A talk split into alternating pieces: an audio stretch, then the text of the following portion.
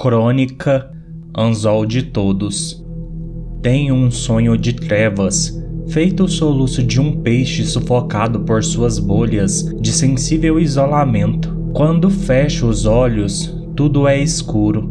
Não temo, pois sempre tive algo de preto, escamas inseparáveis imbricadas de noite, de subestimado e inferiorizado, mesmo quando senhor de algo brilhante no firmamento de sorrisos amanhecidos em reflexos sobre a água.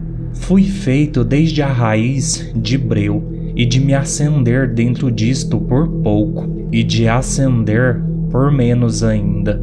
Tive poucas estrelas por contas no céu rotineiro.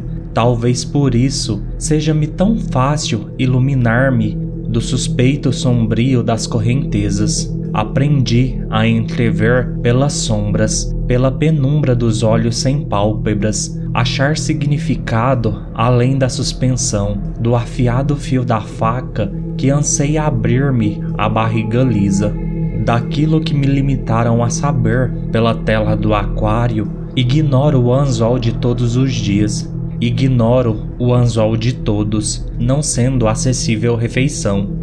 Fujo das claras redes de pesca e contenção dos ingênuos cardumes indefesos. Essencialmente, prefiro ser este alguém atípico da escuridão, das profundezas, não a escuridão do mal, mas o negrume calmo da noite para descanso, tinta de caneta, carvão do lápis. A minha escuridade é um fósforo no infinito do universo é a parte primeva e estrutural da nossa gênese de eternidades e silêncios, que criam mundos e estrelas apenas por diversão.